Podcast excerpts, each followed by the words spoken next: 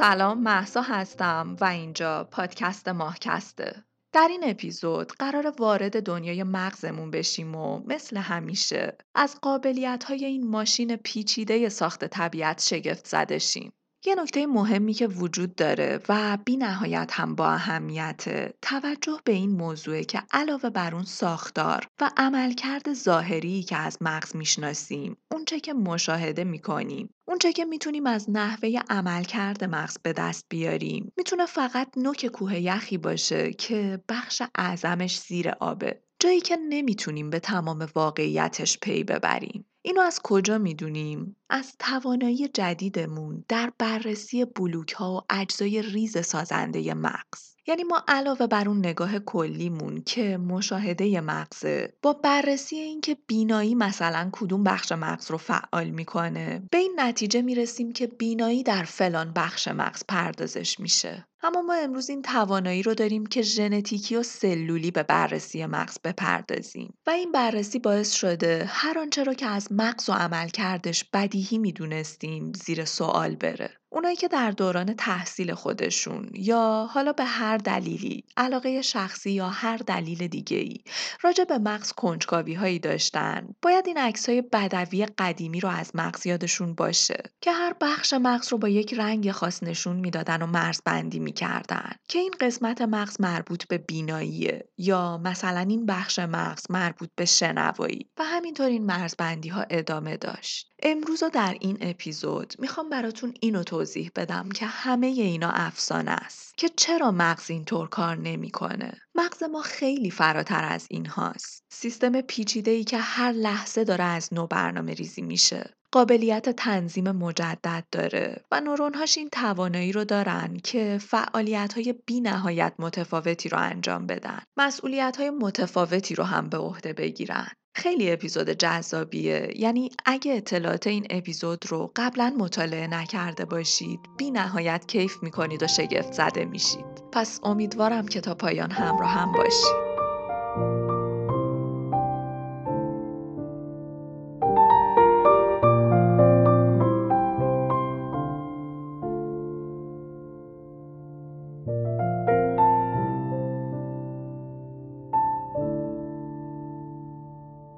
لذت شنیدن داستانها و قصه ها، نگاه کردن به جهان و موضوعات مختلف از چشم آدم های دیگه و البته به دست آوردن اطلاعات جدید چیزیه که با غرق شدن در دنیای کتاب ها به دستشون میاریم. اما زندگی شلوغ امروزیمون شاید فراغت کمتری برای وقت گذروندن در دنیای کتاب ها رو برامون باقی گذاشته باشه. هرچند که هیچ عذری در این زمینه پذیرفته شدنی نیست. اما یکی از کارهایی که می‌تونیم انجام بدیم اینه که زمانهای مرده خودمون رو زنده و با کیفیت کنیم. یکی از راه های عالی برای استفاده مفید از این زمانهای مرده هم گوش دادن به کتاب های صوتیه. کاری که مخاطبین پادکست توش حرفه‌این ولی شناخت یه مرجع خوب که بتونه یه آرشیو پروپیمون رو بهمون ارائه بده که بتونیم کتابهایی رو که دوست داریم با کیفیت و با خیال راحت اونجا پیداشون کنیم نواره. نوار اولین اپلیکیشن شنیداری برای کتاب هاست که علاوه بر کتاب سریال های صوتی و پادکست ها رو هم می‌تونید اونجا دنبال کنید. نوار برای همراهان ماهکست. یک کد تخفیف سی درصدی رو برای تهیه اشتراک سه ماهه در نظر گرفته که با تهیه این اشتراک می‌تونید به صورت نامحدود به تمامی محتواهای نوار دسترسی داشته باشید. علاوه بر اینکه ترافیک مصرفیتون در نوار نیم بها محاسبه میشه. کد و لینک مستقیم تهیه این اشتراک سه ماهه رو در قسمت توضیحات پادکست می‌ذارم براتون. بریم که شروع کنیم این اپیزود رو.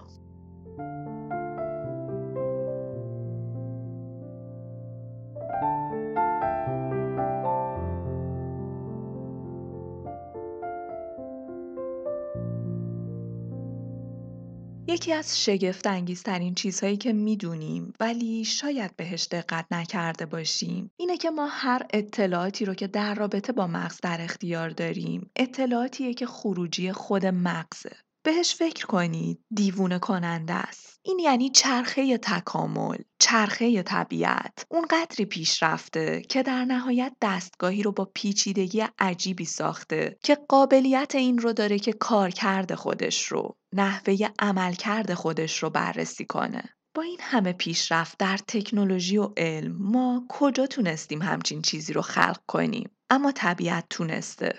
طبیعت مغزی رو ساخته که یک سیستم خود تحلیلگره. در رابطه با خودش کنجکاوی می‌کنه. در رابطه با خودش حدس می‌زنه. هزاران ساله که مغزهایی در این سیاره به وجود اومدن که به ماهیت مغز فکر کردن. راجع بهش کنجکاوی نشون دادن و در رابطه باهاش حد زدن و ایده پردازی کردن. مغز ارسطو معتقد بود که مغز اتاق خنک کننده قلبه. یه چیزی شبیه به رادیاتور ماشین. مغزهای فیلسوفان قرون وسطا مدعی بودند که حفره های خاص مغز روح انسان رو در خودشون جای دادن.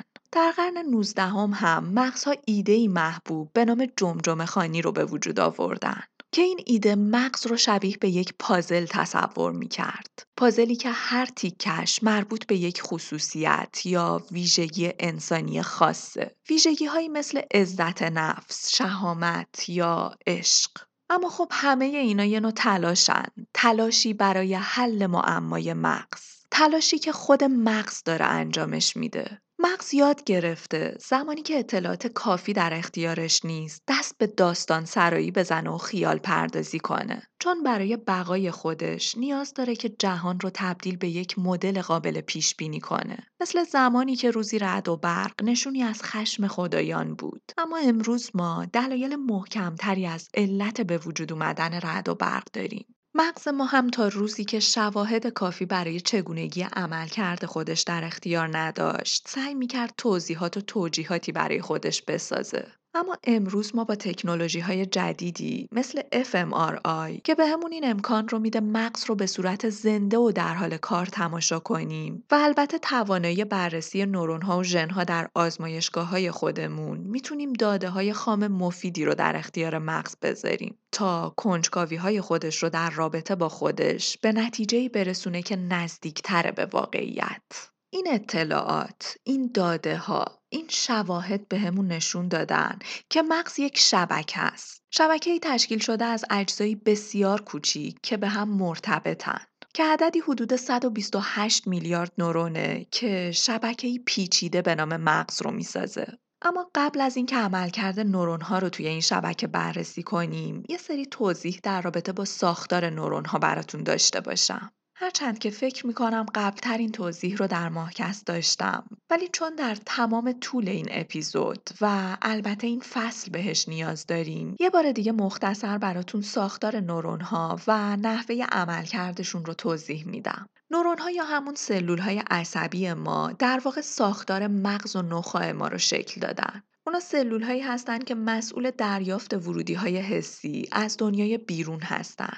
من بارها اینو تو ماهکست تکرار کردم که مغز ما درون یک جمجمه سیاه و تاریک حبس شده که هیچ راه دسترسی مستقیمی به جهان بیرون نداره مگر از طریق اندامهای حسی ما. اندامهایی مثل چشم، گوش، زبان و پوست که مغز ما رو به جهان بیرون از خودش وصل می‌کنن. تمام این اندام ها کارشون اینه که از جهان بیرون اتفاقات رو، تغییرات رو، اطلاعات رو دریافت می‌کنن و این اطلاعات رو تبدیل به پیام های الکتریکی می‌کنن. یعنی فرقی نمی‌کنه که ما با چشم ببینیم یا با گوش بشنویم یا با زبان تعمی رو بچشیم. اونچه که در نهایت به مغز ما می‌رسه یه سری کده، یه سری پیام الکتریکی که توسط نورون ها منتقل میشه. این پیام های الکتروشیمیایی به مغز می‌رسن و مغز ما دوباره با یه سری دستور و کد الکتروشیمیایی اکت و رفتار ما رو مشخص می‌کنه. در واقع این پیام ها هستن که مشخص می‌کنن ما کی باشیم یا چه شخصیتی داشته باشیم. اما اطلاعاتی که در فهم جهان مغز برامون اهمیت داره اطلاعاتیه که به همون نشون میده نورون ها چه ساختاری دارن و چطور کار می‌کنن. این یه مقایسه قدیمی و اتفاقا بسیار مفیده که ما نورون ها رو به درخت ها تشبیه می کنیم. چون از لحاظ شکل و ساختار هم حتی نورون ها شبیه به درخت ها هستن. سه بخش اساسی دارن نورون ها. دندریت، آکسون و جسم سلولی که در واقع شاخه ها، ریشه ها و تنه درخت نورونی ما رو شکل میدن. من عکس نورون ها رو در قسمت توضیحات پادکست می‌ذارم براتون. اونجا می‌تونید درک بهتری رو از ساختار نورون ها به دست بیارید. دندریت ها شاخه های درخت نورونی ما هستن. جایی که ورودی اطلاعاته. در واقع از طریق این شاخ و برگ ها که پیام توسط نورون ها از نورون دیگه دریافت میشن تا در نهایت این پیام عصبی بین نورون ها دست به دست بشه. بخش دوم نورون ها آکسون ها هستن که ریشه درخت نورونی ما رو شکل میدن. صفی طولانی از نورون ها رو تصور کنید که دارن پیام های عصبی رو دست به دست می‌کنن. اون دست نورون که پیام رو دریافت می‌کنه دندریته و اون دست نورون که پیام رو به نورون بعدی میرسونه آکسونه. جسم سلولی یا جایی که بهش تنه درخت نورونی میگیم هم جاییه که دی ای نورون درش پنهان شده. هسته سلول عصبی، هسته نورون ها جسم سلولیشونه. اونجا جاییه که پروتئین ها برای منتقل شدن در طول دندریت و آکسون ساخته میشن. همین حد اطلاعات برامون کافیه برای اینکه یک درک کلی از سلول های سازنده مغزمون داشته باشیم. مغز ما شبکه‌ای پیچیده از 128 میلیارد نورونه 128 میلیارد درخت نورونی که با هم جنگل انبوه و پیچیده مغزمون رو می‌سازن.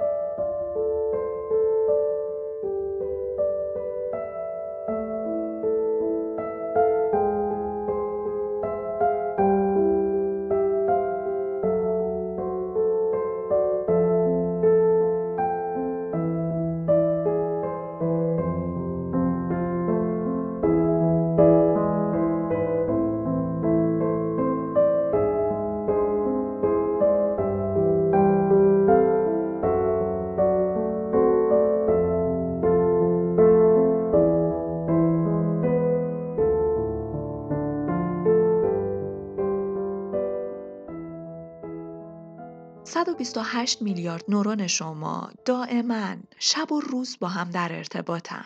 وقتی نورونی پیامی رو شلیک می‌کنه علامت الکتریکی از تنه به طرف ریشه هاش که آکسون ها هستن حرکت می‌کنه. این علامت باعث میشه که ریشه ها مواد شیمیایی از خودشون آزاد کنن. این مواد شیمیایی انگار نورون بعدی رو بیدار می‌کنه که باید پیامی رو منتقل کنی. و نورون بعدی دوباره این فرایند رو تکرار می‌کنه و اینجوریه که اطلاعات بین نورون ها منتقل میشه. شبکه مغز ما همیشه روشن و فعاله. لحظه ای متوقف نمیشه. منتظر این نمیمونه تا چیزی از جهان خارج وادارش کنه که شروع به فعالیت و شلیک کنه. تمام نورون های ما بیوقفه در حال برقراری اتصال و ارتباط با هم دیگن. اتصالات بین نورونی بسته به اونچه که در جهان خارج و بدنمون رخ میده ضعیفتر یا قویتر میشن. اما به هیچ وجه متوقف نمیشن. و این تبادل پیام و فعالیت تا زمان مرگمون ادامه داره. نکته که وجود داره اینه که حالا من اون مثال دست به دست کردن اطلاعات توسط نورون ها رو زدم تا بتونم نحوه عملکردشون رو توضیح بدم. اما این به این معنی نیست که نورون ها واقعا توی یه صف وایسادن و ارتباطشون فقط با دو تا نورون دیگه است. اتصالات در مغز ما بر اساس رفتار روتین و همیشگی طبیعت یه سیستم صرف جویانه و متعادل کننده سرعت و هزینه است. اگر قرار بود این پیام های نورونی از طریق تک تک نورون ها دست به دست کردن پیش بره این فرایند یک فرایند پرهزینه و زمان بر بود. پس به جاش داستان این مدلی پیش میره که هر نورون به طور مستقیم اطلاعات رو به چند هزار نورون دیگه مخابره می‌کنه و البته اطلاعات رو از چند هزار نورون دیگه هم دریافت می‌کنه. این یعنی ما تقریبا با بیش از 500 تریلیون اتصال بین نورونی سر و کار داریم. عدد دیوونه کننده ایه مغز ما به طور مداوم در حال ترمیمه. نورون ها میمیرن. در همون لحظه ممکنه تعداد زیادی نورون متولد بشن. اتصالات مدام در حال تغییر و اصلاحن. وقتی تعداد نورون هایی که همزمان با هم شلیک می‌کنن و بیشتر به هم متصلن زیادتر باشه این اتصالات قوی ترن و در غیر این صورت ضعیفتر میشن اینا نمونه هایی از تغییراتیه که دانشمندان به طور کلی اسم شکل پذیری یا plasticity رو روش گذاشتن هر وقت که چیز جدیدی رو یاد می‌گیریم یا با آدم جدیدی آشنا میشیم یا خبر جدیدی رو می‌خونیم این تجربه جدید در مغزمون رمزگذاری میشه و این رمزگذاری ها در طول زمان سیمکشی مغز ما و اتصالات بین نورونی ما رو تغییر میدن همین الان من با این اطلاعات سیمکشی مغز شما رو تغییر دادم. نورون‌های جدیدی رو فعال کردم. پیوندهای جدیدی رو بین نورون‌ها در مغز شما ایجاد کردم. هر تجربه جدیدی، هر لحظه جدیدی در مغز شما تغییراتی رو ایجاد می‌کنه که شما رو متفاوت می‌کنه از آدمی که قبلا بودید یا بهتره بگم مغزی که قبلا بودید. این موضوع که یک سیستم تحت تاثیر اتفاقات و رویدادهای خارجی ممکنه تغییر کنه رو برای اولین بار ویلیام جیمز روانشناس امریکایی مطرح کرد. اون قصد داشت راجع به انعطاف پذیری حرف بزنه. انعطاف پذیری که نشون میده یک شی می‌تونه شکل بگیره و اون شکل جدید رو برای خودش حفظ کنه. واسه همین هم هست که روی این فرایند اسم plasticity گذاشته شده. پلاستیک چیزیه که ما باهاش ظروف مختلف، اسباب بازی ها و گلدون هامون رو می‌سازیم. این ماده بی دلیل ذوب نمیشه و تا زمانی که ذوب نشه هم شکلی که بهش دادیم رو حفظ می‌کنه. در مورد مغز هم همینطوره. تجربه مغز ما رو تغییر میده. شبیه به زمانی که پلاستیک رو ذوب می‌کنیم و مغز این تجربه رو حفظ می‌کنه تا تجربه بعدی. تجربه ای که دوباره عمل ذوب شدن و شکل جدید گرفتن مغز رو برامون رقم می‌زنه. به یک شهر در حال توسعه فکر کنید. شهری که تصمیم می‌گیره ایستگاه تاکسیش کجا باشه. سیاست های مهاجرتیش چطور باشه؟ سیستم آموزشی یا حقوقیش چی باشه؟ این شهر مدام در حال تغییره. اینطوری نیست که مسئولان و برنامه ریزان یه شهر رو طراحی کنن و بعد اون شهر مثل یک ظرف سنگی همیشه ثابت باقی بمونه. این شهر بیوقفه رشد می‌کنه و مدام در حال تغییره. مغزها هم درست مثل شهرها شکل و نقطه پایانی ندارن. این خیلی محتمله که شما دستخطی، دفتر خاطراتی، نوشته ای از گذشته خودتون رو پیدا کنید و به این فکر کنید که این خاطرات، این تفکرات، این عقاید مربوط به آدمیه که هیچ ربطی به امروز شما نداره. حتی ممکنه به این هم فکر کنید که اصلا این آدم رو نمی‌شناسید.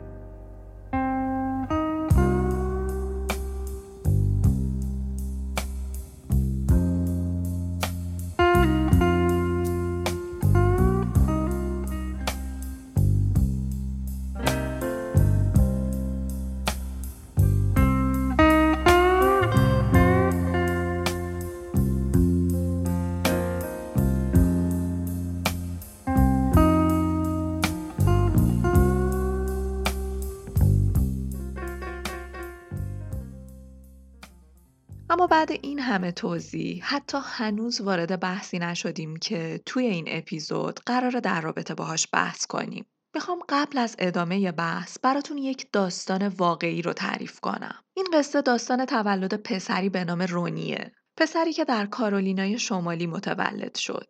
پسری که مدت کوتاهی بعد از تولدش متوجه شدن که نابیناست. رونی یک سال و یک روز بیشتر نداشت که مادرش ترکش می‌کنه. با این نگاه و با این دید که کوری پسرش تنبیهی از طرف خداست براش. رونی تا پنج سالگی پیش پدر بزرگ و مادر بزرگ خودش در فقر مطلق رشد کرد. و بعد از اون هم به مدرسه نابینایان فرستاده شد. در تمام طول دوران کودکیش فقط یک بار اونم زمانی که 6 سال داشت مادرش به دیدنش اومد. اون حالا یه بچه دیگه هم داشت. یه دختر.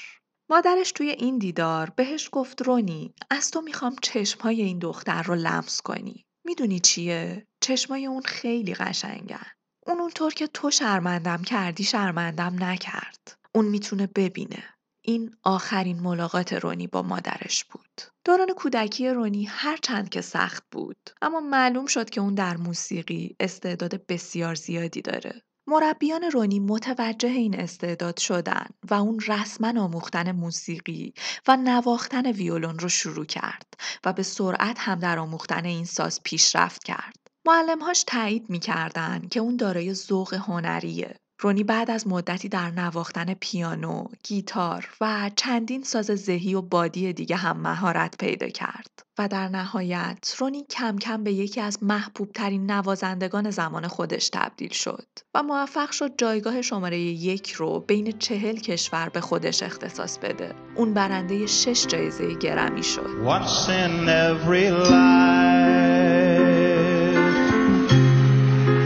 someone comes along and you came to me. It was almost like a song. You were in my arms, right where you belong. We were so in love, it was almost like a song. January through December, we had such a perfect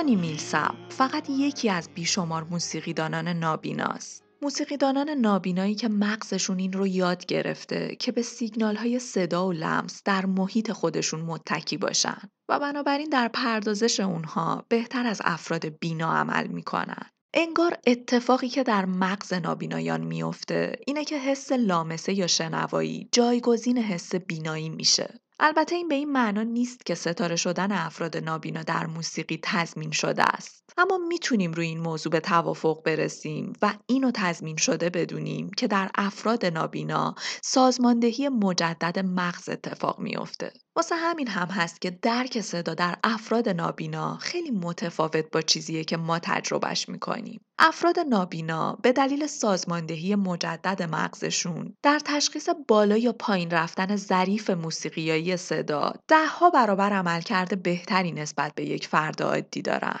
در مغز اونها یک قلمرو بلا استفاده وجود داره. قلمرویی که قبلا روی سیگنال های بینایی کار می‌کرد و حالا شاید اون قلمرو بلا استفاده به کمک حس دیگه ای اومده. سریال سی نمونه خوبی از این ماجراست. به تصویر کشیدن جهانی که در اون تقریبا همه آدم ها کور هستن. توی اون جهان صدا تبدیل به تصویر شده. مهمترین جایگزین حسی برای درک و ارتباط با جهان بیرون.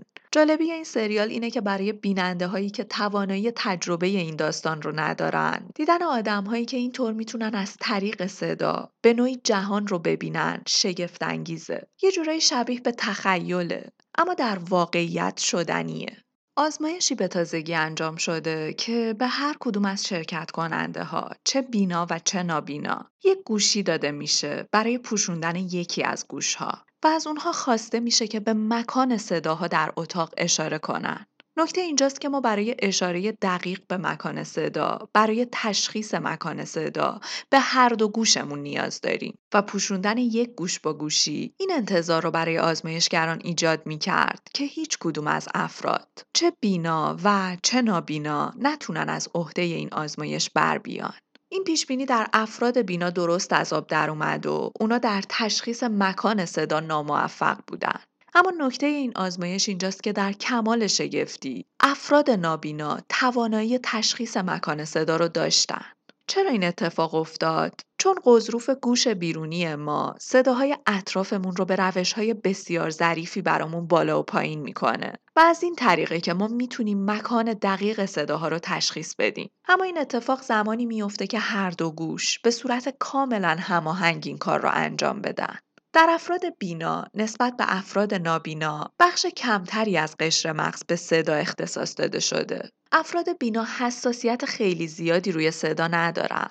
برای همین هم ظرافت و دقت افراد نابینا رو در حس شنوایی تجربه نمی کنن.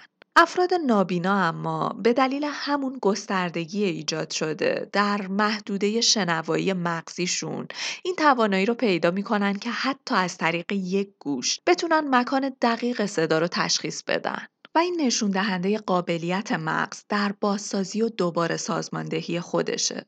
مغز ما با یک ساختار از پیش تعیین شده غیر قابل تغییر وارد جهان نمیشه. مغز می‌تونه دوباره سازماندهی بشه و این توانایی رو داره که مدام خودش رو تغییر بده.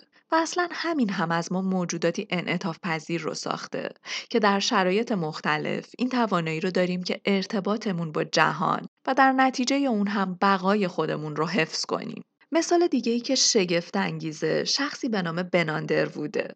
کسی که در سن دو سالگی دیگه نمی‌تونست با چشم چپش ببینه. مادرشون رو پیش یه دکتر می‌بره و دکتر تشخیص میده که بن به سرطان شبکیه در هر دو چشم مبتلاست. شیمی درمانی و پرتو درمانی هیچ کدوم از این روش ها تأثیری نداشتن و در نهایت جراحان مجبور شدن هر دو چشم بن رو تخلیه کنن.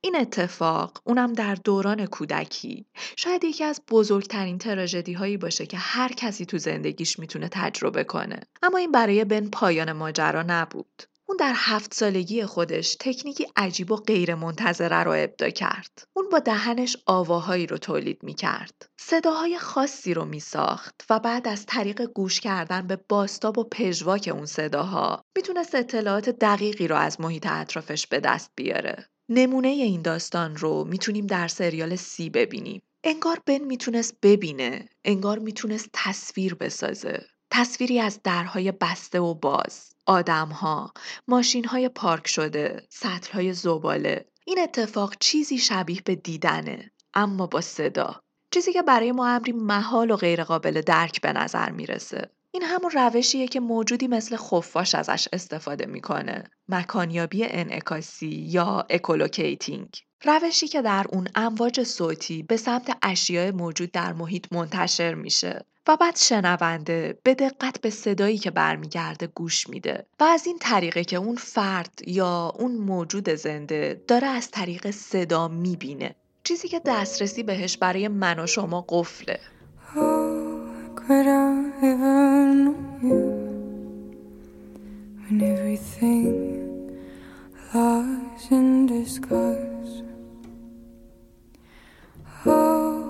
Could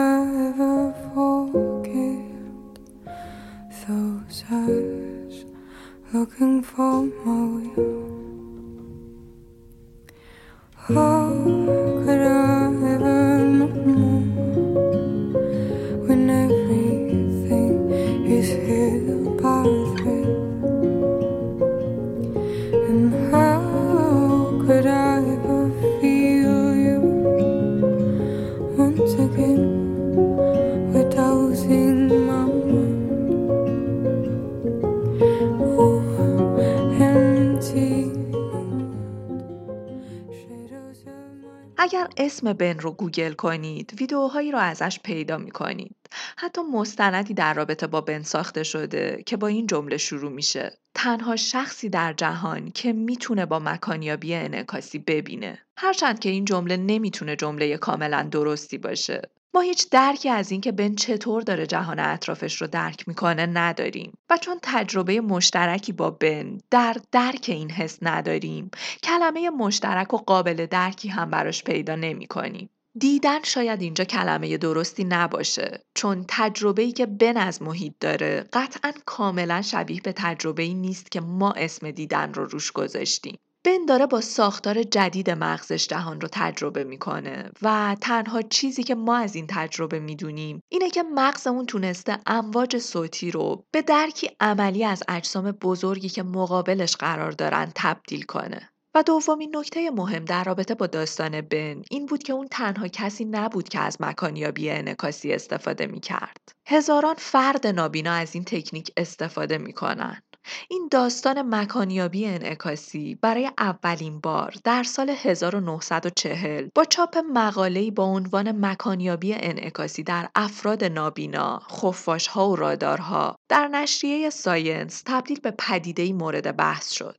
نویسنده در این مقاله اینطور می نویسه که بسیاری از افراد نابینا در طول زمان توانایی قابل توجهی در جلوگیری از برخورد با موانع به کمک نشونه های شنیداری حاصل از انعکاس صدای خودشون پیدا می کنن. این نشونه های شنیداری شامل صدای قدم های خودشون یا ضربه زدن با عصا و ضربه با انگشته. نویسنده در این مقاله نشون میده که تمام این توانایی ها در افراد نابینا با پوشوندن گوش و استفاده از گوشگیر از بین میره. پس هر آنچه که ما داریم ازش حرف می‌زنیم و تحلیلش می‌کنیم به سیستم شنوایی این افراد برمیگرده. نکته اینه که در هر فرد عادی اون قسمتی از مغز که توسط بینایی و اطلاعات بینایی فعال میشه یا بهتره بگیم ما اون بخش مغز رو مرتبط می‌دونیم با پردازش اطلاعات بینایی؟ قشر پس سریه که بهش قشر بسری هم گفته میشه. اما افراد نابینا مطالعه مغز افراد نابینا بهمون نشون داده که از قشر پس سری نه فقط برای پردازش اطلاعات بینایی که میشه در رابطه با امور دیگه‌ای مثل شنوایی هم ازش استفاده کرد. حتی برای به خاطر سپردن اطلاعات. در مطالعه‌ای که روی افراد نابینا در رابطه با حفظ کردن و به خاطر سپردن یه سری کلمات انجام شد. نشون داده شد افرادی که دارن از قشر پس سری خودشون استفاده بیشتری می‌کنن. در واقع اونایی که زمان به خاطر سپردن و به یاد آوردن کلمات قشر پس سریشون فعال میشه دارن نمرات بیشتری رو کسب می‌کنن.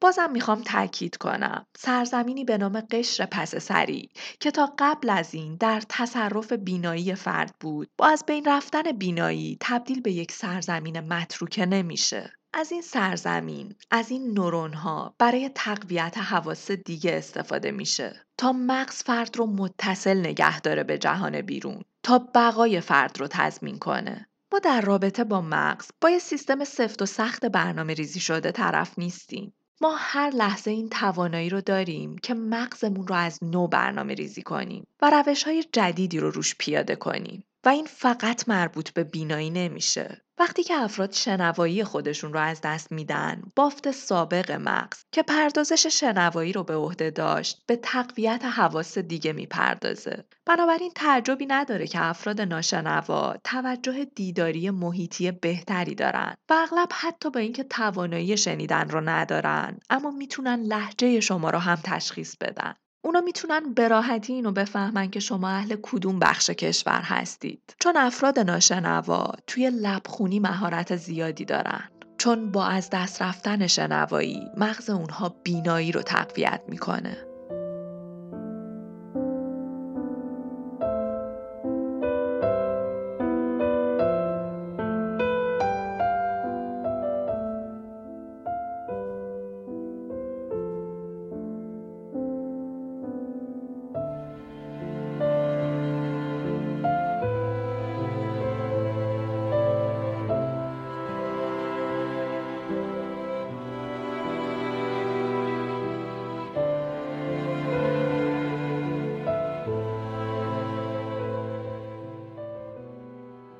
تمام این اتفاقات رو بررسی کردیم. اما در این بخش می‌خوام براتون از این بگم که مغز با چه سرعتی شروع به تغییر خودش می‌کنه. یعنی تغییراتی که در مغز ما انتظار انجامشون رو داریم. این استفاده مغز از بخش های مختلف این جایگزین کردن ها با چه سرعتی انجام میشه و چقدر طول می‌کشه. دانشمندی به نام آلوارو پاسکوال لئون به بررسی این موضوع پرداخت که چنین تغییرات عمده‌ای در مغز ما با چه سرعتی اتفاق میافته.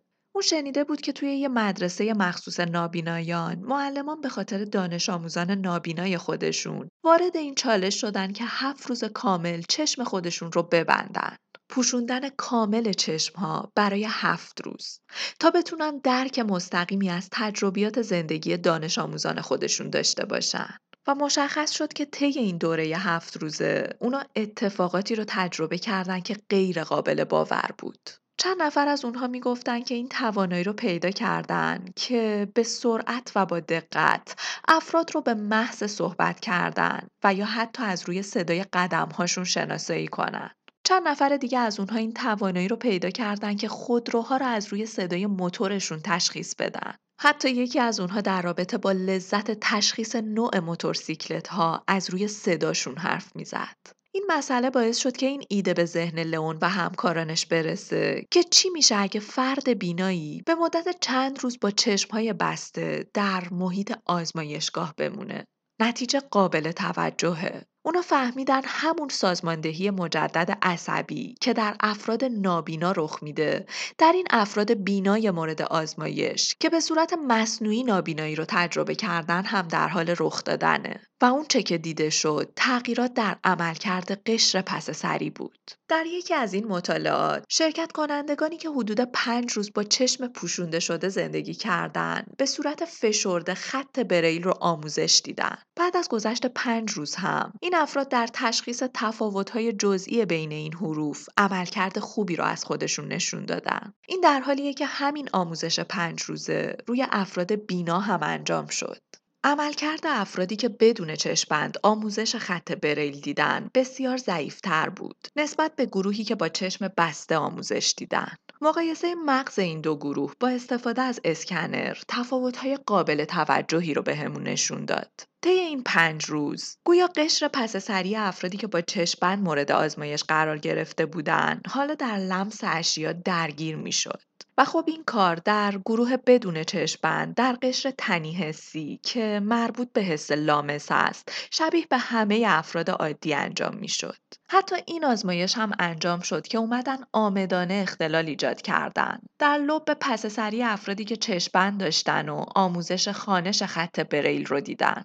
زمانی که این اختلالات و دستکاری ها انجام می شد و پالس های مغناطیسی قشر پس سری اونها رو مختل می کرد توانایی این افراد در بریل خوانی از بین می رفت. این نشون میده به طور مستقیم ارتباط داره. مهارت بریل خوانی این افراد با قشر پس سری که تازه درگیر و فعال شده برای تقویت و دخالت در حس لامسه. و در نهایت نکته جذابتر اینه که وقتی که چشمبند برداشته می‌شد reaction های قشر پس سری به صدا و لامسه در طول یک روز به طور کامل محو می‌شد. در طول یک روز کل این تغییرات پنج روز محو می‌شد و دوباره مغز فرد تبدیل به مغز فردی بینا می‌شد. حالا قشر پس سری دوباره به نظام قبلی خودش برمیگشت. یعنی جایی که اطلاعات بینایی درش پردازش می‌شد.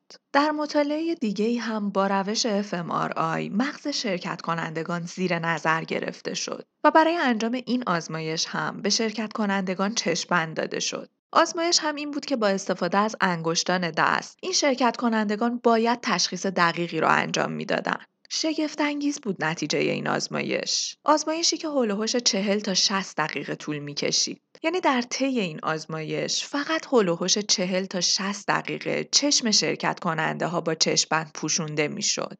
اما متخصصان به وضوح داشتند ظهور فعالیت های جدیدی رو در قشر بینایی افراد مشاهده می‌کردند. شوک بزرگ این آزمایشات برای ما توانایی مغز در انعطاف پذیری نیست. شگفتی این آزمایش ها در سرعت انجام این انعطاف پذیریه که حتی طی آزمایشات یک ساعته هم ما داریم تغییرات محسوس مغزی رو تجربه می‌کنیم. برای بخش پایانی می‌خوام از این اطلاعاتی که با هم بررسیشون کردیم استفاده کنم تا به جواب یه سری سوال قدیمی و مهم برسم. هرچند که کتابی که دارم ازش به عنوان منبع استفاده می‌کنم یعنی مغز پویا جوابی قاطعانه به این سوال داده ولی به شخص با احتیاط راجع به جواب این سوال حرف می‌زنم. با اینکه پازلمون تکمیله یعنی اون قطعه گم شده پازل می‌تونه که این باشه. اما به شخص قاطعانه می‌تونم اینو بگم که تنها دلیلمون نمی‌تونه این باشه. اما همونقدر قاطعانه می‌تونم بگم که با مطالبی که امروز بررسیشون کردیم می‌تونیم به یکی از جوابهای احتمالی این سوال مهم برسیم که چرا خواب می‌بینیم؟ که چرا این توهمات عجیب شبانه رو تجربه می‌کنیم؟ اینکه چرا رویاهای ما پر از اطلاعات دیداری و هر شب باعث فعالیت قشر پس سری ما حتی در مرحله خواب میشه؟ مرحله ای که ما چشمامون بسته است و به معنی واقعی کلمه هیچ اطلاعات بینایی رو از محیط دریافت نمی کنیم. یکی از تئوری های مهم و یکی از جواب های قابل اعتنا رقابت سخت و دیرینه که بر سر قلم رو در مغز ما در حال انجامه. توی این رقابت سخت و دیرینه سیستم بینایی ما با چالشی جدی مواجهه. به دلیل چرخش زمین در طول هر چرخش کامل زمین به دور خورشید انسانها حدود دوازده ساعت تاریکی مطلق رو تجربه می‌کنن. این حدود دوازده ساعت تاریکی مطلق مربوط به 99 و 99 درصد از تاریخ تکاملی گونه ما بوده و نه مربوط به دوره کوتاهی که برق اختراع شد و ما از نعمت روشنایی در شب برخوردار شدیم. ما با توضیحاتی که در این اپیزود داده شد فهمیدیم که محرومیت یک حس در مغز باعث میشه مناطق مجاور به تسخیر اون منطقه بپردازن. سیستم بینایی ما دوازده ساعت تاریکی رو در 99 درصد از تاریخ تکاملیمون تجربه کرده. دوازده ساعتی که خاموشی کامل بوده. این در حالیه که ما با آزمایشاتمون فهمیدیم که تغییرات حتی با یک ساعت خاموشی هم اتفاق میافتن و شروع میشن. پس مغز ما چه راهی رو انتخاب می‌کنه و چطور جلوگیری می‌کنه از اینکه هر شب نخواد جنگ بر سر قلم رو و قشر پس سری رو تجربه کنه با فعال نگه داشتن قشر پس سری در طول شب می‌تونیم خواب دیدن رو مرتبط ببینیم به محافظت از قلمرو قشر بینایی در مقابل تصرف شدن توسط حواس دیگه. چرخش زمین تأثیری روی حس لامسه، شنوایی یا بویایی ما نداره. اما قطعا روی بینایی ما تأثیر می‌ذاره. در نتیجه قشر بینایی هر شب خودش رو در خطر تصاحب توسط سایر حواس دیگه می‌بینه. این مسئله می‌تونه برای قشر بینایی ما یک تهدید بسیار جدی باشه. چیزی که مغز با خواب دیدن و فعال نگه داشتن قشر پس سری باهاش مقابله می‌کنه. اما بیاید بررسی کنیم که زمانی که خواب می‌بینیم دقیقا در مغز ما چه اتفاقی میافته. هرچند که اینطور به نظر میاد که فردی که خوابیده آروم و خاموشه. اما اتفاقا ما بیشترین فعالیت مغزی رو در زمان خوابمون تجربه می‌کنیم. ما بیشتر زمان شب رو بدون رویا دیدن سپری می کنیم. اما در زمان خواب رم یعنی زمانی که حرکت سریع چشم اتفاق میافته یه سری رویدادهای زنجیروار شروع میشن. در شروع خواب رم سرعت ضربان قلب و تنفس ما بالا میره. امواج مغز ما کوتاه و سریع میشن و دقیقا توی این مرحله است که رویا دیدن اتفاق میافته.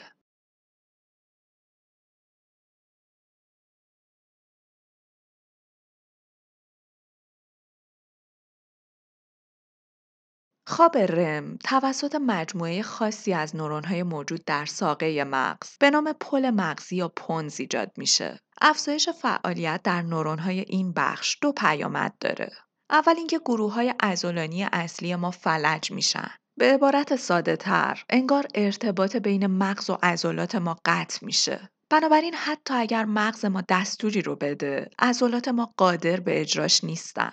یه پرانتز اینجا باز کنم اونایی که خوابگردی دارن اونایی که شبا تو خواب راه میرن مشکل اصلیشون اینه که این مرحله براشون قفله این قطع ارتباط بین مغز و عضلات در این افراد اتفاق نمیافته. پس مغز هر فرمانی رو که تو خواب بهشون بده یا اگه به واسطه خواب دیدن تو رویا دارن حرکت می‌کنن واقعا جسمشون همون کارها رو انجام میده و حرکت می‌کنه. به هر حال خاموش شدن ازولانی به مغز این امکان رو میده تا تجربه خودش از جهان در طول شب رو بدون حرکت دادن واقعی بدن به این طرف و اون طرف شبیه سازی کنه. اما پیامد دوم امواج جرقه های ایجاد شده از ساقه مغز راهی قشر پس سری میشن.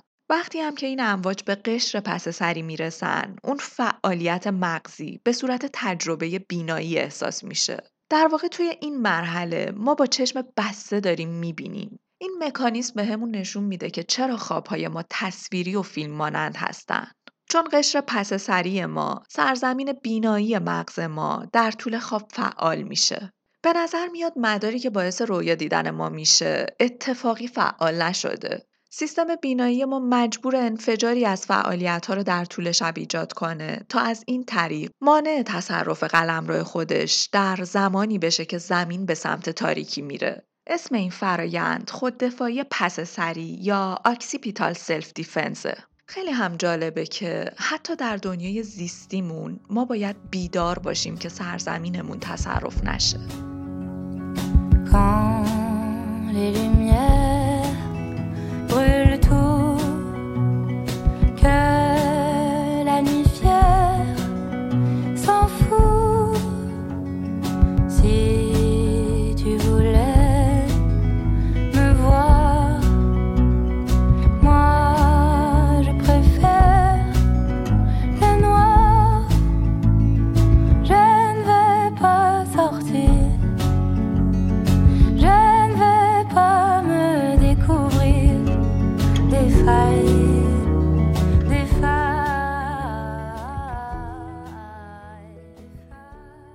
نکته جالب دیگه این که دو ناحیه دیگه مغز ما یعنی هیپوکامپ و قشر پیش پیشانی در زمان خواب فعالیت کمتری دارن در مقایسه با زمان بیداری. و این شاید توضیح خوبی باشه برای اینکه چرا ما رویاهامون رو به سختی به یاد میاریم. چرا مغز ما فعالیت این نواحی رو در زمان خواب کم می‌کنه؟ چون وقتی هدف اصلی خواب دیدن فعال نگه داشتن قشر بینایی برای مبارزه با همسایگانه دیگه دلیلی برای نوشتن و ثبت جزئیات و اتفاقات در حافظه وجود نداره. نکته مهم دیگه ای که دوست دارم بهش اشاره کنم زمان بندی خوابه. ما می‌دونیم که نوزاد انسان هم زمان بیشتری رو نسبت به بزرگسالان میخوابه و هم نیمی از زمان خواب خودش رو در مرحله رم میگذرونه. این در حالیه که بزرگسالان فقط 10 تا 20 درصد از خواب خودشون رو در مرحله رم میگذرونن که هر چقدر هم که سن بالاتر میره مقدارش کمتر میشه. دلیل این موضوع اینه که مغز نوزادان انعطاف پذیری بسیار بالایی داره.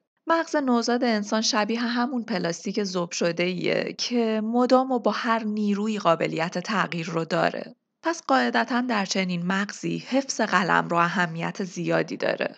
رقابت بر سر قلم رو در چنین مغزی بسیار بالاست. نوزاد انسان با مغز نابالغ خودش داره جهان رو برای اولین بار تجربه می‌کنه. نورون ها تازه دارن عمیق ترین و اولیه ترین پیوستگی هاشون رو می‌سازن. پیوستگی هایی که با بالا رفتن سن تغییر دادنشون بسیار سختره. پس به تب برای حفظ قلمرو بینایی نوزاد به خواب بیشتری نیاز داره و در مقابل افراد مسن به خواب رم کمتری. چون هر چقدر که مغز نوزاد شبیه به یک پلاستیک ذوب شده قابل فرم دادنه مغز افراد سالمند پیوندهای ساخته شده و محکمتری داره که تغییر دادنشون به مراتب کار سختتریه این خیلی نکته مهمیه. خیلی نکته مهمیه. در رابطه با اینکه تغییر باورهای افراد هر چقدر که سنشون بالاتر میره سختتر اتفاق میافته. چون سیمکشی مغز های مسنتر. دیگه اونقدر طی این سالها محکم شده. اونقدر این پیوندهای نورونی در هم تنیده شده. اونقدر این باورها در مغز این افراد محکم شده که تغییر دادنشون نه غیر ممکن اما خیلی سخته. چون اونچه که به عنوان ستون اصلی باورهامون در ذهن خودمون شکل میدیم چیزیه که از دوران کودکی بهمون رسیده.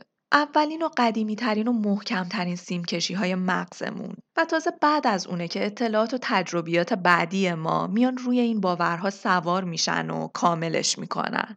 و حالا به این فکر کنید که بخوایم این باورها و سیمکشی های قدیمی رو مثلا در دهه چهل یا پنجاه سالگی زندگی خودمون بکوبیم و از نو بسازیم.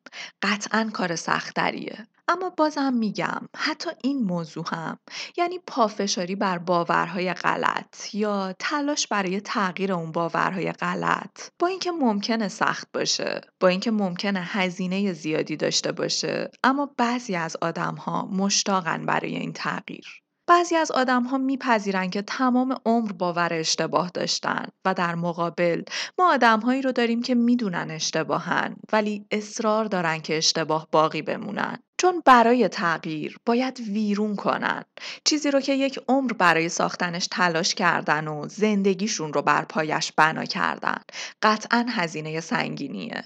اما چی باعث تفاوت بین این دو گروه میشه؟ یعنی گروهی که حتی در دوره سخت میانسالی و پیری سعی می‌کنن تا جای ممکن خطای خودشون رو بپذیرن و اصلاحش کنن و گروهی که اصرار می‌کنن پافشاری می‌کنن روی باور اشتباهشون با اینکه می‌دونن غلطه.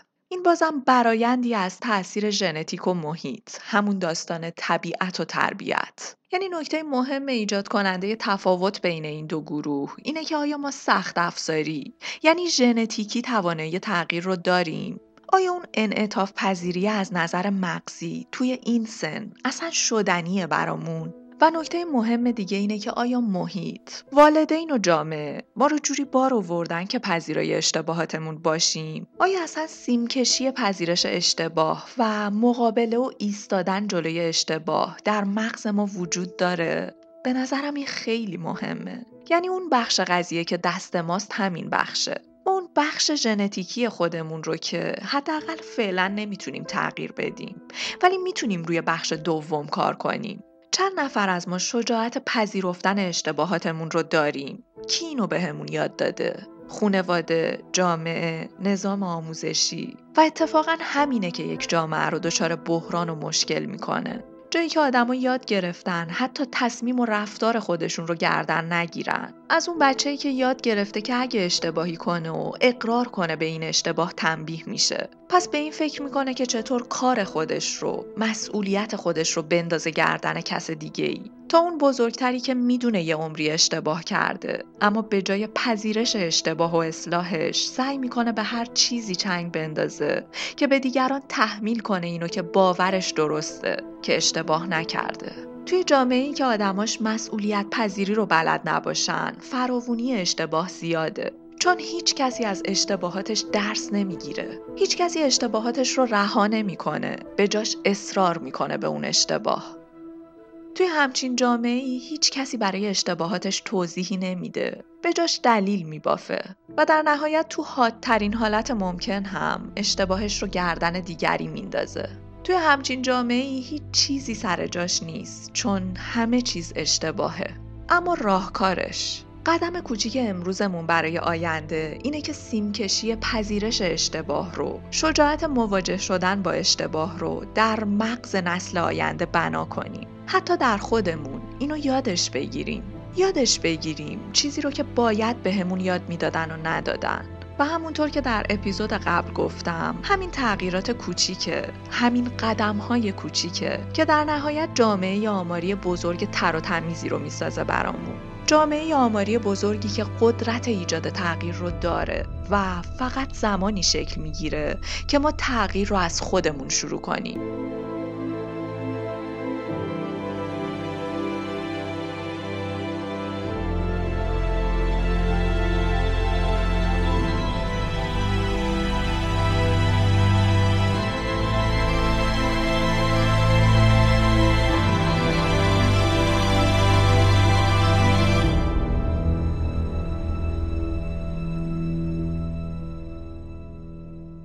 حامی این اپیزود اپلیکیشن نوار بود. مرجعی برای گوش دادن به کتابهای صوتی و پادکست. کد تخفیف سی درصدی اشتراک سماهه نوار که ویژه مخاطبین ماهکسته رو در قسمت توضیحات گذاشتم براتون.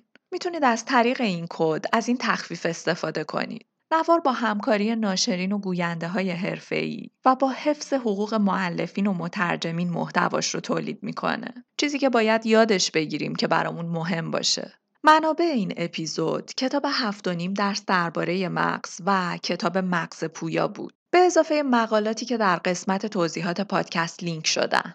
برای حمایت مالی از ماهکست و مشارکت در هزینه های تولید این پادکست و ادامه این مسیر می‌تونید از لینک حامی باش و PayPal استفاده کنید. دنبال کردن کانال روانشناسی ماهکست، یوتیوب ماهکست و پیج من و ماهکست رو هم فراموش نکنید. ممنون که تا پایان همراه بودید خوب باشید و تا به زودی بدرود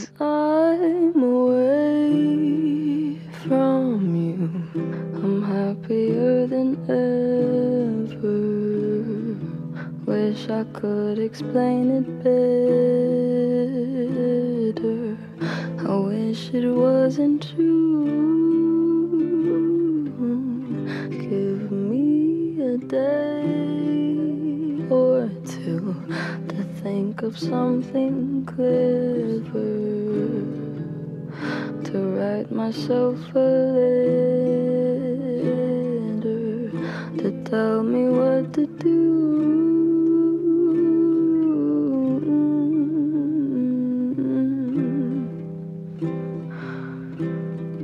Do you read my interviews or do you skipped my avenue when you said you were passing through.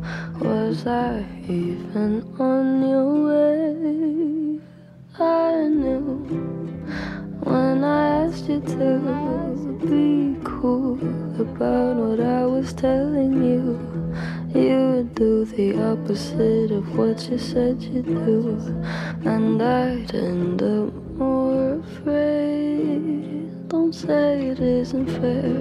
You clearly weren't aware that you made me miserable.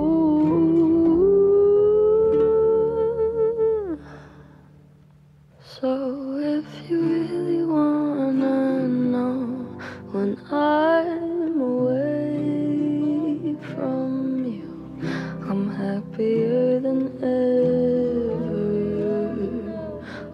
I could explain it better.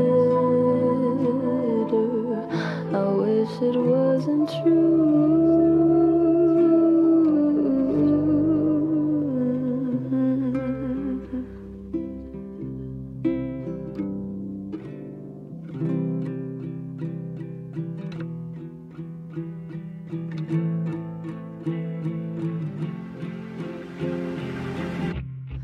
Called me again, drunk in your Benz, driving home under the influence.